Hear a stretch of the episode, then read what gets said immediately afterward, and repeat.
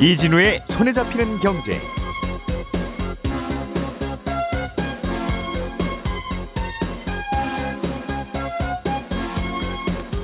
네, 안녕하십니까 안승찬 기자입니다. 오늘이 벌써 3월의 마지막 날이네요.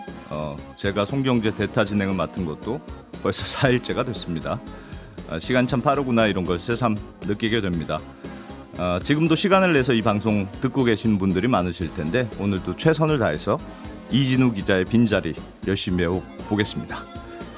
아, 오늘 손에 잡히는 경제에서는 어, 에디슨 EV라는 회사의 상장 폐기, 폐지 위기 소식이 있습니다. 이 회사는 아, 쌍용차 인수를 시도했던 에디슨 모터스의 자회사죠. 대체 어떻게 된 일인지 자세히 좀 들어보겠고요. 일본 돈 엔화의 가치가 최근에 많이 떨어지고 있다는 소식도 있습니다. 이건 또 대체 왜 그런지 공부 좀 해보겠습니다. 어, 최근에 보험사들이 이자를 많이 주는 후순위 채권을 대량으로 발행하고 있다는 소식도 있습니다. 에, 이 소식도 배경에 대해서 좀 재밌게 정리해 보겠습니다. 3월 31일 목요일 손에 잡히는 경제 시작하겠습니다. 우리가 알던 사실 그 너머를 날카롭게 들여다봅니다.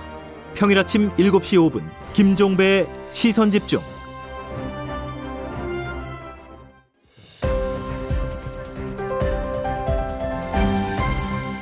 이진우의 손에 잡히는 경제.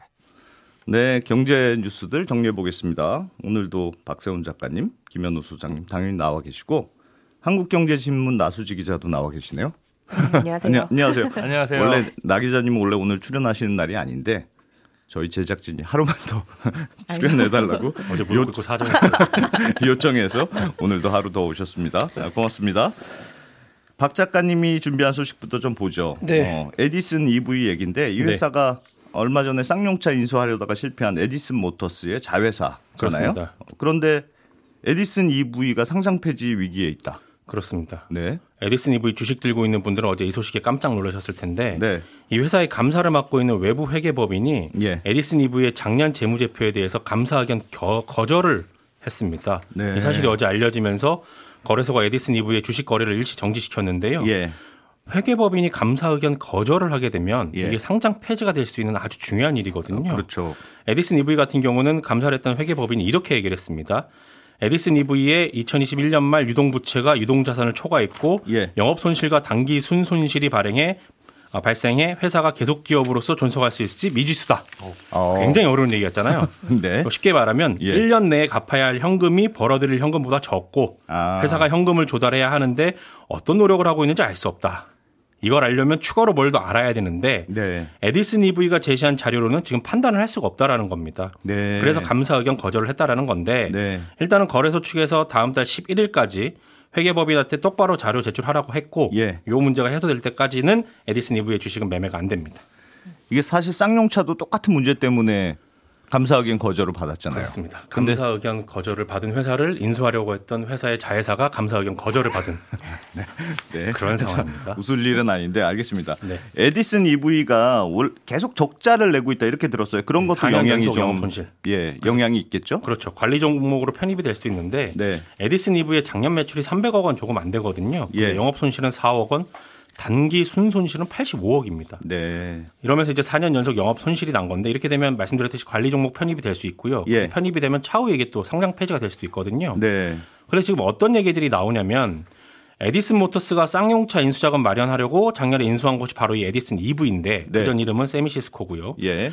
다른 회사를 인수하려고 또 다른 회사를 인수한다라는 게 제 상식에서는 잘 이해가 안 되지만 예. 아무튼 그렇게 인수한 회사의 자금 사정이 안 좋아지는 바람에 결국은 에디슨 모터스의 쌍용차 인수 무산으로 이어진 게 아니냐 이런 얘기까지 나오고 있습니다. 음. 예. 그 상황이 일단 이렇게 돌아가고 있는데 그래도 에디슨 모터스 같은 경우는 인수대금 조달할 수 있다. 음. 그러니까 쌍용차 투자계약 해제 통보 효력 정지해달라. 예. 이런 가처분 신청을 법원에 냈는데요. 네.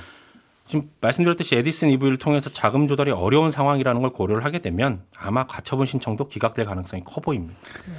야, 참, 알겠습니다. 그 에디슨 EV 주주들 입장에서는 뭐 답답한 상황이 될 것 같은데. 굉장히 답답한 상황이 됐죠 지금. 그 그런 논란도 있었잖아요. 에디슨 EV가 네. 한때 세슬라라고 불렸어요. 그랬죠. 주가가 엄청 뛰어서. 엄청 뛰었습니다. 네.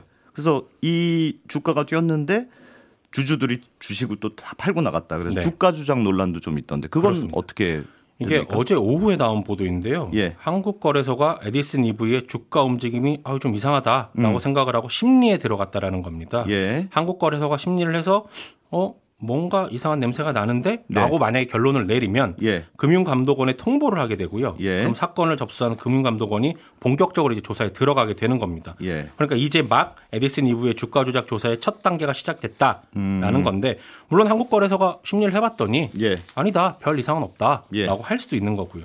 그래서 어제 이 내용을 취재한 기자에게 취재를 제가 좀 해봤는데 네. 한국거래소 쪽은 통화가 안 돼가지고 예. 한국거래소가 심리에 들어간 이유가 에디스 모터스가 쌍용차 인수를 못한 걸로 결론이 나면서 어, 못한 거랑 이렇게 연관이 있다 이렇게 얘기를 하더라고요. 관련이 있다. 네, 무슨 아, 얘기냐면 인수가 무산으로 결론이 나면서 인수 능력이 없는데도 불구하고 주가 부양을 위해서 인수하려고 했던 게 아니냐 아, 이런 의혹이 있어서 이걸 확인해 볼 필요가 있다.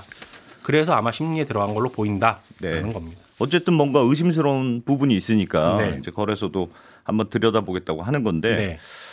뭐가 문제였다고 보게 될까요? 뭐가 그러니까 문제일까요? 안승찬 기자님도 테슬라 세슬라. 세슬라라고 말씀을 하셨잖아요. 네. 에디슨 이브의 주가를 보면요. 작년 5월 중순까지만 해도 천 원대였어요. 예. 그러다가 모회사인 에디슨 모터스가 쌍용차를 인수할 것 같다는 얘기가 나온 네. 6월에 한 달 동안 1만 원대로 확 오릅니다. 예. 그리고 나서 우선 협상자로 지정이 된 10월 이후 11월에는 장중 8만 2천 원까지 급등을 했습니다. 와. 80배까지. 엄청 많이 오른 거죠. 어마어마하네요. 예. 그러다가 최근에 다시 만 원대로 급락을 했는데 네. 이 과정에서 주가는 뭐 그럴 수는 있습니다. 많이 올랐다 많이 내려가는 거야 그럴 수는 있죠. 예. 근데 이 과정에서 에디슨 이브의 대주주 지분을 가지고 있던 투자조합 다섯 곳이 예. 5월하고 7월 사이에 대량으로 주식을 매도를 했습니다. 음. 그래서 이 과정에 뭔가 부정한 거래가 있었던 건 아닌지 예. 혹시 에디슨 모터스가 쌍용차 인수 능력이 없으면서 네. 주가의 시세 차익을 노리고 인수전에 참여한 건 아닌지 음. 요걸 한번 밝혀보겠다라는 겁니다. 이게 약간 저도 언론 보도를 보니까 조금 이상한 게 네. 원래 에디슨 이브의 대주주가 그러니까 에디슨 모터스라는 회사가 새로 대주주가 된 이후에 기존의 대주주가 투자 조합으로 다섯 개로 쪼개 여섯 개로 쪼개서 나눠 음. 가졌다는 거예요. 네. 예, 그렇죠. 근데 원래 최대주주는 지분을 팔기 어렵잖아요. 눈치도 보고 이런저런 제약이 있는데 여섯 개로 쪼개 놓으니까 팔기가 쉽 기가더 쉬워. 팔기가 쉽 그렇죠. 음. 어느새 보니까 다 팔았네 이렇게 됐다는 거니까 이거 조금 이상하긴 한데 뭐 네. 저희가 단정할 수는 없겠습니다만 거래소에서 한번 잘 들여다봐야 될 것 같습니다. 네. 아, 나 기자님이 들고 오신 소식 어, 보죠. 어렵지만 중요한 내용. 최근에 엔화 가치가 많이 떨어졌다 하던데 사실은 환율 얘기는 조금 복잡하고 해서 아이템으로 잘 안 하는데 이거 들고 오신 거 보니까 진짜 많이 떨어졌나 봐요. 네, 굉장히 많이 떨어졌습니다. 그러니까 예. 엔 달러 환율이 지난 28일에 달러당 125엔까지 올랐거든요. 근데 예. 이게 한 7년 만에 가장 많이 오른 거고요. 예. 계속 이후에 120엔대 초반을 유지하고 있습니다. 네. 그러니까 이게 1년 전만 해도 한 달러당 100엔 정도였으니까 엔의 가치가 그만큼 떨어진 거다 이렇게 봐야 되는데요. 예. 그러니까 1달러 살려면 1년 전만 해도 100엔 줬어야 되는데 네. 이제는 1달러 살려면 125엔을 줘야 되는 어이구야. 거니까 어. 엔화 굉장히- 가치가 떨어진 거죠. 네. 그래서 달러뿐만 아니라 이 다른 나라 통화와 비교해도 좀 엔화 가치가 많이 떨어졌는데요. 네. 이 지난해 한 해 동안 주요국 통화 중에서 달러와 대비 가장 가치가 떨어진 돈 살펴보니까 바로 엔화였습니다. 예. 그러니까 한 해 동안 통화 가치가 10%나 떨어졌는데 음. 이렇게 주요국 통화 가치가 좀 빠르게 움직이는 건 굉장히 이례적이고요. 예.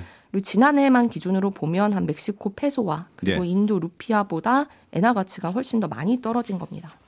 그러니까 보통 우리가 안전자산 그러면 달러, 금 그리고 세 번째가 엔화 이렇게 네. 쳤잖아요. 그래서 늘 위험할 때는 엔화가 다시 음. 올라가더라. 우리가 이렇게 상식적으로 알고 있었는데 엔화 가치가 요즘은 왜 이렇게 많이 떨어집니까? 크게 좀 세 가지 정도 꼽을 수 있을 것 같은데요. 네. 이 첫 번째 2008년 글로벌 금융위기 이후에 일본 제조업체들, 그러니까 공장이 해외로 굉장히 많이 나갔습니다. 예, 그러니까 당시는 엔화 가치가 지금과 같이 높았어요. 예, 근데 엔화 가치가 높으면 이 달러로 물건을 사는 입장에서 더 돈을 많이 줘야 되니까 그렇죠. 일본 기업들이 물건을 좀 팔기가 어렵습니다. 음, 그러면 아예 공장을 이럴 바에 해외에 지어서 물건을 팔자라고 예. 아. 해서 일본 공장들이 해외로 많이 나갔어요. 예, 그런데 그렇다고 하더라도 이 예전에는 일본 기업들이 이렇게 물건을 팔아서 번 달러를 일본으로 다시 들여와가지고 예. 엔화로 바꿨습니다. 예. 그럼 일본 기업들이 엔화를 살려고 하니까 엔화 엔화 살- 가치가 오르겠죠. 네, 어. 살려는 사람들이 늘어나니까 엔화 가치가 오르, 오르죠. 예. 근데 엔화 가치가 자꾸 장기적으로 떨어지니까 음. 기업들도 이런 생각을 합니다. 아, 그러면 엔화로 그냥 바꾸지 말고 달러로 그냥 가지고 있으면서 네. 해외에서 그냥 다시 재투자할까? 아하. 근데 이렇게 되면 엔화를 바꾸려던 사람이 예전에는 있었는데 지금은 없으니까 예. 엔화 가치도 예전보다 조금 회복하기가 어려워진 겁니다. 어, 뭐 그런 이유도 있겠네요. 또 다른 이유들도 세 가지니까 나머지 두 가지는 네. 이 두 번째는요. 이 일본의 경제 체력이 좀 예전 같지가 않다는 겁니다. 음. 예. 그러니까 아까 일본 기업들이 해외로 많이 옮겼다 이렇게 말씀드렸잖아요. 예. 그래서 이제 일본 경제에서 수출이 차지하는 비중이 한 20% 정도밖에 안 됩니다. 네. 근데 아, 한국이 예, 한40% 정도거든요. 그러니까 기업들이 해외에서 그냥 그대로 현 미국에서 파는 거는 미국 공장에서 파니까 네. 수출로 안 잡히는 거군요. 네, 맞습니다. 어, 알겠습니다. 예. 여기에다가 이 일본 동일본 대진진 이후에 원자력 발전 비중을 좀 낮추려고 예. 화력 발전 의존도를 좀 높였어요. 예. 그러다 보니까 일본 경제 구조가 좀 원유나 석탄 가격에 큰 영향을 받게 바뀌었습니다. 음. 근데 최근에 에너지 가격이 많이 올랐잖아요. 그렇죠. 어, 그러니까 외국에서 수출로 버는 돈은 좀 예전 같지가 않고 네. 에너지 가격 많이 올랐으니까 나가는 돈은 좀 많아지고 예. 그러니까 올 들어서 일본 경상수지가 계속 적자를 기록을 하고 있습니다. 그러니까 아. 이게 경제 체력이 좀 약해졌다 이렇게 보시면 됩니다. 벌어들인 돈이 적어 보이는 효과가 있는 거군요. 네, 알겠습니다. 맞습니다. 또 세 번째. 네, 그리고 세 번째는요. 이 주요국들이 지금 다들 금리 올리고 예. 음. 또 풀었던 돈들도 점점 줄이고 있는데 네. 요 일본 중앙은행만 여전히 당분간 금리 안 올리겠다. 예. 돈도 계속 풀겠다 이렇게 얘기를 하고 있거든요. 아. 근데 이렇게 되면 시장의 엔화는 많아지고 음. 다른 나라는 돈을 걷어들이니까 상대적으로 줄어들고 예. 그러다 보니까 엔화 가격이 더 싸지는 겁니다. 음. 이 달러 대비 엔화 가치가 최근 한 달 동안 특히 더 빠르게 떨어졌는데 네. 요것도 미국이 금리를 최근에 빠르게 올리겠다 이렇게 음. 하니까 어 그러면 시장에서는 엔화보다 달러가 더 빨리 줄어들겠네 음. 싶으니까 엔화를 팔면서 좀 생긴 일입니다. 이게 제일 결정적인 이유겠네요. 최근 네. 들어서는 맞습니다. 미국도 올리고 한국도 올리는데 일본만 안 올리니까 어, 네. 근데 일본 정부 입장에서는 엔저가 최대 소원이었잖아요. 예전에 수출한다고 그랬는데 또 너무 많이 떨어지니까 너무 그런가요? 많이 떨어져서 문제인 거예요, 그러면? 너무 생각보다. 많이 떨어져서도 문제고 예전에는 엔저를 하면 수출 기업들이 많으니까 네. 수출이 잘 되면서 다시 엔화, 엔화가 이제 일본 안으로 들어오는 효과가 있었는데 예. 말씀드렸지만 일본 기업들이 많이 나갔잖아요. 음, 예. 그러다 보니까 생각보다 엔저로 인해서 수출로 얻는 이득이 좀 줄어든 상태인 거죠. 음. 그래서 진짜 이런 질문들이 나오는 겁니다. 진짜 엔저가 일본 경제에 도움이 되나? 음. 이런 상황이라고 보시면 됩니다. 아니 예전에는 미국이 일본이 엔저하면 너희 너희만 싸게 팔려고 그러지 하면서 막 못하게 혼내고 그랬는데 지금 미국이 물가 때문에 발등에 불이 떨어지니까 그래 싸게 파는 게 생각해보니까 우리한테도 좋은 것 같다. 어. 그래서 좀 엔저를 용인하는 분위기도 있다고 하더군요. 우리 입장에서 우리나라 수출 기업들 입장에서 조금 부담은 될 수는 있겠어요. 같이 경쟁하는 게 많은데 일본 엔저니까 일본 물건은 좀 싸 싸 보이는 효과가 있잖아요. 네, 그러니까 경합하는 것들이 뭐 자동차 그리고 화학, 철강 뭐 이런 것들이 이제 경합하는 게 있어서 예. 그런 쪽에서는 조금 긴장을 하고 있는 분위기긴 한데 예. 그래도 그럼에도 어, 우리나라도 또 일본에서 중간재 같은 것들 수출해 수입해 오는 것들도 있다 보니까 예. 꼭 마이너스만은 아니다, 꼭 피해만은 아니다 뭐 음. 이런 분석들도 나옵니다. 일본은 다른 나라 금리 얘기도 우리 조금 했는데 다 금리를 올리는 분위기인데 일본은 왜 금리를 안 올립니까? 네, 이 금리를 주요국들이 올리는 게 예. 인플레이션 때문이 가장 큰 이유잖아요. 예. 그래서 물가가 좀 지나치게 빨리 오르니까 금리 올려서 그래서 시장에 돈 있는 시장에 있는 돈을 흡수해서 물가 잡아보겠다라는 건데 예. 지금 일본만 상황이 다릅니다. 음. 그러니까 일본 은행 소비자 물가 목표치가 2%인데 예. 지난달 일본 소비자 물가 상승률이 이거 절반 수준 정도밖에 안 됐거든요. 야, 진짜 안 오르긴 안 오르네요, 일본은. 네, 그러니까 이렇게 좀 원래는 요즘처럼 원자재 가격이 많이 오르고 뭐 예. 공급망 혼란이 생기면 올- 원래는 물가가 올라야 되는데 예. 왜 안 오르냐? 이것도 뭐 여러 가지 이유가 있겠지만 음. 일본 기업들이 일단 가격을 잘 못 올립니다. 예. 그러니까 가격도 소비자들이 사줄 것 같아서 사줄 것 같아야 가격을 올릴 수 있는 건데 네. 일본 소비자들이 좀 오랜 기간 저성장, 저물가에 익숙하고 음. 그러니까 노령 인구도 많아서 소비 여력이 많지 않으니까 예. 어, 가격을 올려도 소비자들이 사줄 것 같지 않고 그러니까 음. 가격을 못 올리고 예. 그래서 일본만 유독 소비자 물가가 잘 오르지 못하는 이런 현상이 벌어지고 있는 겁니다. 예. 여기가 그리고 월급을 많이 안 올려요. 일본 같은 경우는. 일본이 진짜 대표적으로 월급 안 오르네. 월급을 안 올리니까 물건값도 못 올리고 물건값 그렇지. 안 올리니까 또 있는 네. 악순환이 반복되는 거 아닌가. 맞습니다. 예. 앞으로 엔화가 지금 그럼 계속 이런 분위기로 갈까요? 당분간은 좀 계속 이런 분위기로 갈 거다라는 전망이 많은데요. 네. 지금까지 살펴본 것처럼 경제 구조, 뭐 금리, 에너지 가격 이런 여러 문제가 좀 얽혀 있는 거여서 예. 당분간은 달러당 120엔대가 유지될 거다 음. 이런 전망들이 많습니다. 알겠습니다. 어, 어려운 환율 얘기 잘 설명해 주셔서 감사합니다. 자, 김현우 소장님. 네. 음, 어제 아주 간단하게 전해 주신 내용 오늘 또 들고 오셨네요? 네, 또 들고 오라고 해서 또 들고 왔습니다. 너무 간단하게 하는 거 아닙니까? 이기는 기자님 없다고 쉽게 가시는 거 아니에요? 아, 아닙니다. 이게 예. 안승찬 기자님이 더하면 더했지 덜하진 않아요. 네.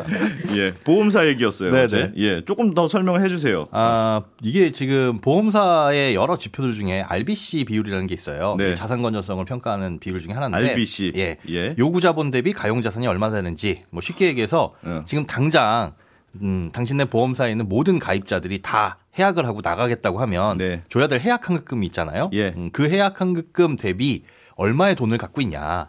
아, 어. 그러니까 다 돈을 내줄 위험이 있으니까 그렇습니다. 항상 이만큼은 돈이 있어야 된다. 아. 최소한 이만큼 갖고 있어야 된다라고 네. 하는 게 보험업법에서는 100%, 네. 금감원에서는 150% 이상을 유지할 걸 권고를 하고 있고 예. 실제로 뭐 대부분의 보험사가 한 200% 정도 유지를 하고 있습니다. 예. 그러니까 모든 가입자가 다 해약하고 나가도 음. 그만큼의 돈은 추가적으로 더 갖고 있다. 음. 이렇게 보시면 되는데 네.